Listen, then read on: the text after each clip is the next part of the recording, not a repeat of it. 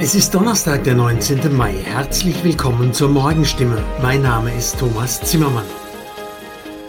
Und das sind heute unsere Themen aus der Region. Innenminister Strobel weiterhin unter Druck. Akzeptanz der Maskenpflicht im ÖPNV sinkt. Ehemaliges Künzelsauer Krankenhaus vor dem Abriss. Baden-Württembergs Innenminister Thomas Strobel hat sich in der Affäre um die Weitergabe eines Anwaltsschreibens an einen Journalisten gestern im Innenausschuss gerechtfertigt. Es sei richtig gewesen, den Scheinwerfer der Öffentlichkeit auf diesen Vorgang zu richten, sagte der Heilbronner CDU-Politiker in Stuttgart. In dem Schreiben hatte der Anwalt eines suspendierten hochrangigen Polizisten um ein persönliches Gespräch mit dem Ministerium gebeten. Gegen den Beamten wird wegen sexueller Belästigung ermittelt. Strobel sagte nun, er habe den Eindruck gehabt, dass der beschuldigte Polizist auf dem kurzen Dienstweg einen Deal machen wollten. Der Minister räumte aber ein, ob es der Weisheit letzter Schluss gewesen ist, da es einem einzelnen Journalisten zu geben, kann man kritisieren. Das habe ich zu verantworten. Strobel steht in der Affäre erheblich unter Druck. Die Staatsanwaltschaft ermittelt gegen ihn wegen des Verdachts verbotener Mitteilung über Gerichtsverhandlungen. Nach einer Strafanzeige der FDP hat die Staatsanwaltschaft ein weiteres Ermittlungsverfahren gegen Innenminister Thomas Strobel eingeleitet. Die Opposition fordert Strobels Rücktritt. In den Bahnen der Region tragen offenbar immer weniger Menschen eine Maske. Die Akzeptanz der Maskenpflicht sinke stark, sagten Lokführer im Gespräch mit unserer Zeitung. Im Nahverkehr mit Bussen und Bahnen gilt aber weiterhin eine Maskenpflicht. Eine Verlängerung der Regelung im ÖPNV bis zum 28. Juni wurde von der Landesregierung Anfang der Woche beschlossen. Kritik an der Maskenpflicht kommt inzwischen von einigen Organisationen und Interessensvertretungen, unter anderem vom Verkehrsclub Deutschland VCD. Nachdem inzwischen die allgemeine Maskenpflicht in Geschäften abgeschafft wurde, erweckt eine Beibehaltung der Regel in Bus und Bahn den Eindruck, dass nur dort eine besondere Gefährdung besteht, kritisiert der baden-württembergische Landesvorsitzende des VCD Matthias Lieb. Deshalb sei es folgerichtig, die Maskenpflicht in Bus und Bahn aufzuheben. Nach Angaben der Deutschen Bahn hält sich die große Mehrheit der Fahrgäste an die Regeln.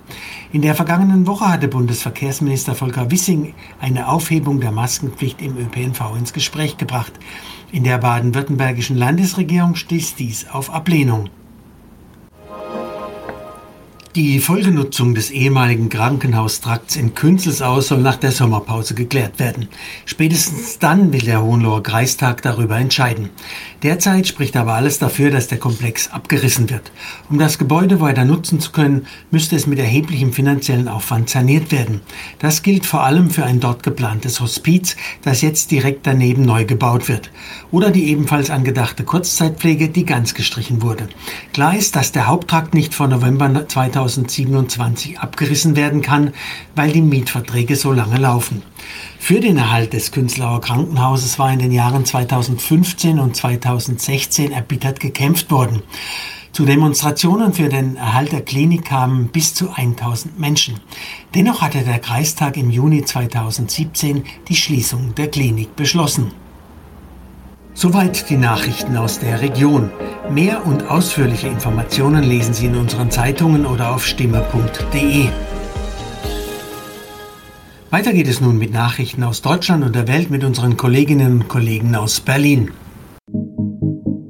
Vielen Dank und einen schönen guten Morgen. Ich bin Nicole Markwald und das sind heute unsere Themen aus Deutschland und der Welt.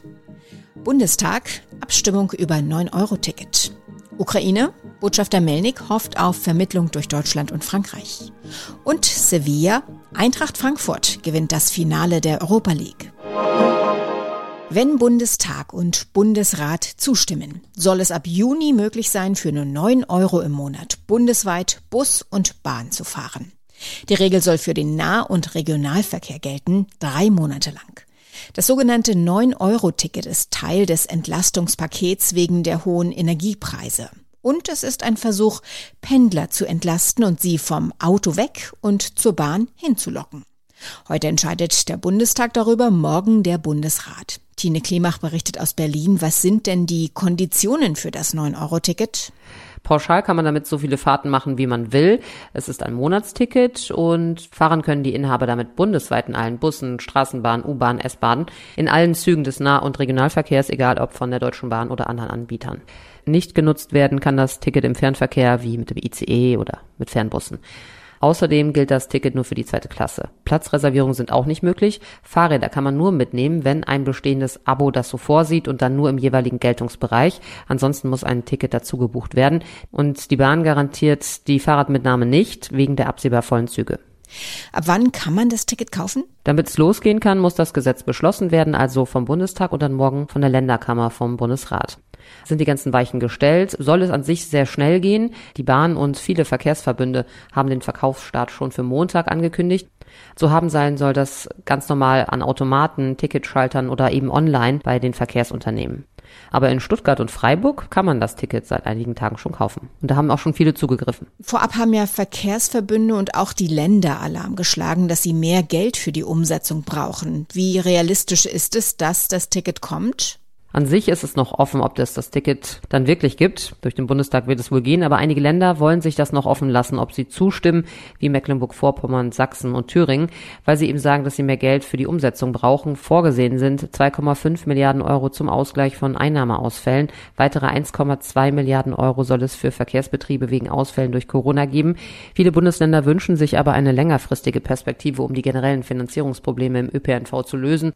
Unabhängig davon gibt der Bund in diesem Jahr rund rund 10 Milliarden Euro für den Nahverkehr aus. Nun ist dieses 9-Euro-Ticket das eine. Dann soll ja ab dem 1. Juni auch ein Tankrabatt kommen. Wie sieht's damit aus? Nach den Plänen der Bundesregierung soll die Energiesteuer vom 1. Juni an für drei Monate, ähnlich wie in den anderen europäischen Ländern, gesenkt werden. Nach Berechnungen von SPD, Grüne und FDP würde dadurch Benzin um knapp 30 Cent pro Liter günstiger werden. Bei einem Liter Diesel würde das etwa 14 Cent ausmachen. Hochgerechnet wäre das bei 50 Litern fast 15 Euro und für Diesel dann etwa 7 Euro. Der Bund rechnet aber nicht damit, dass die Preise an den Zapfsäulen sofort fallen, sondern erst einige Tage später.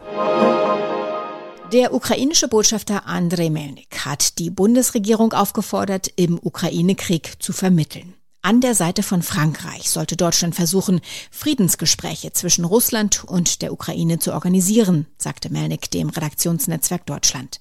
Jan-Hanne Reitze. Bundeskanzler Scholz und Frankreichs Präsident Macron hatten noch kurz vor dem russischen Angriff auf die Ukraine versucht zu vermitteln, waren auch persönlich zu Russlands Präsident Putin gereist. Jetzt haben beide immerhin noch telefonisch Kontakt mit Putin. Der ukrainische Botschafter sieht eine Vertrauensbasis, die eine Gesprächschance eröffnen könnte. Melnik hatte bisher vor allem auf weitere Waffenlieferungen an die Ukraine gedrängt, mit Erfolg.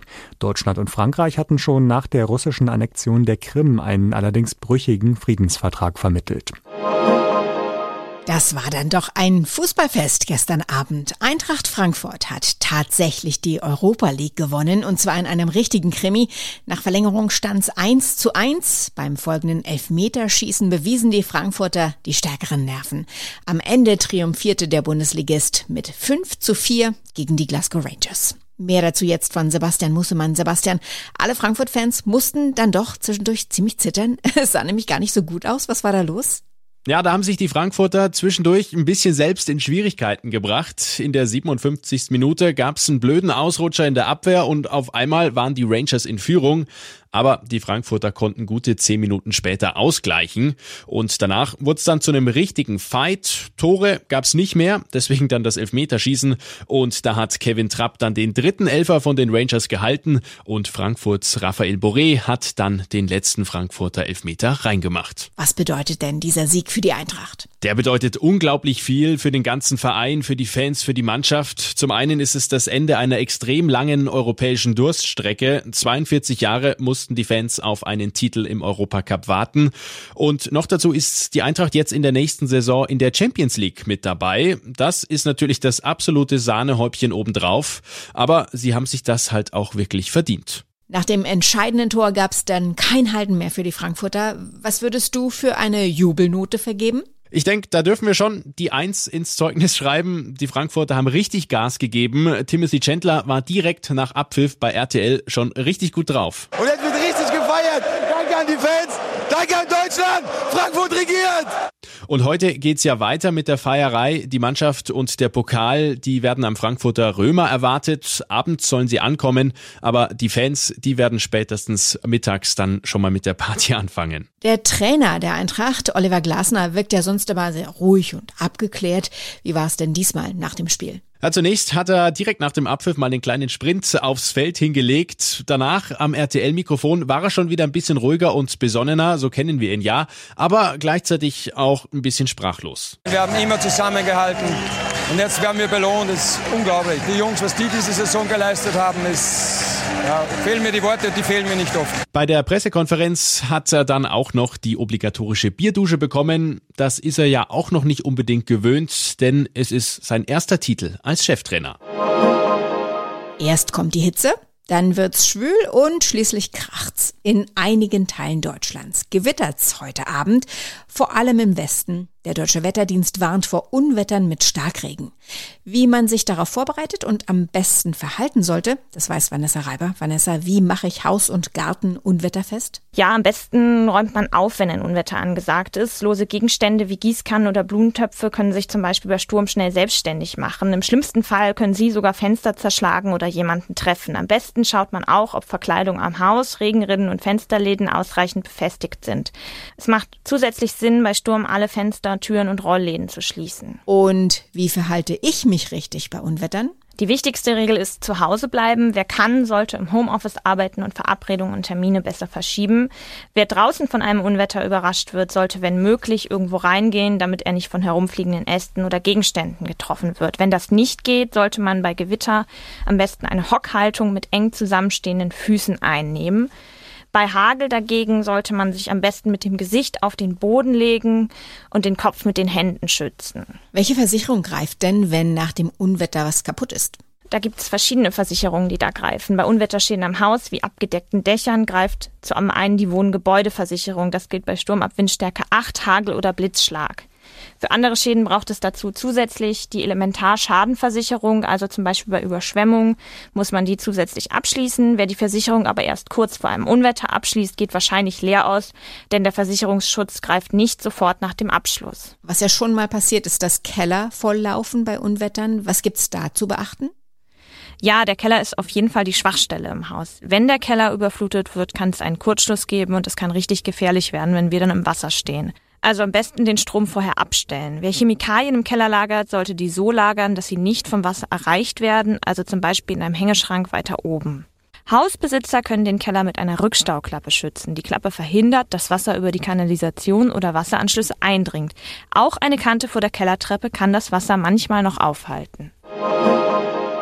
Nach fast 40 Jahren ist Fliegerass Maverick wieder in den grünen Piloteneinteiler geschlüpft. Tom Cruise ist zurück in der Fortsetzung von Top Gun. Top Gun Maverick läuft kommende Woche bei uns an. Am Abend feierte der Film Premiere bei den Filmfestspielen in Cannes. Mit dabei Tom Cruise. Nicht im grünen Piloteneinteiler, sondern im Smoking und mit Fliege. Dorothea Finkbeiner berichtet aus Paris. Dorothea, wie groß war der Trubel um Tom Cruise in Cannes? Er war seit 30 Jahren nicht mehr da. Es war unglaublich. Cannes hat sich gestern im Prinzip nur um Tom Cruise gedreht. Und er hat alle begeistert. Keinerlei Superstar-Allüren, hat sich endlos Zeit für die Fans genommen. Bei der Premiere waren unglaublich viele Stars, darunter auch Eva Longoria. Und als er dann selbst fröhlich strahlend in Anzug und Fliege über den roten Teppich gelaufen ist, kam als Überraschung die Patrouille de France, die Kunstflugstaffel der französischen Luftwaffe, ihm zu Ehren über den Himmel geschossen. Also der Abend wird in die Geschichte der Festspiele eingehen. Uraufgeführt wurde der Film in San Diego in Kalifornien. Da wurde der rote Teppich auf einem Flugzeugträger ausgerollt. Aber das war jetzt die Europapremiere. Wie fallen denn die ersten Reaktionen aus? Ich habe nur Positives gehört. Die Leute schwärmen über atemberaubende Action-Szenen, unglaubliche Flugmanöver, wobei die Darsteller eben auch in echten Kampfjets mitgeflogen sind. Also da setzt der Film wohl schon neue Maßstäbe. Die Geschichte selbst ist, grob gesagt, Hauptfigur Maverick, in der Fortsetzung nicht mehr nur Kampfpilot, sondern Fluglehrer, bekommt eine neue Mission und rettet die Welt. Und ja, die Geschichte lebt natürlich durch die spektakulären Bilder, die Musik und klar, die Schauspieler. Soweit das Wichtigste an diesem Donnerstagmorgen. Ich heiße Nicole Markwald und wünsche einen guten Tag.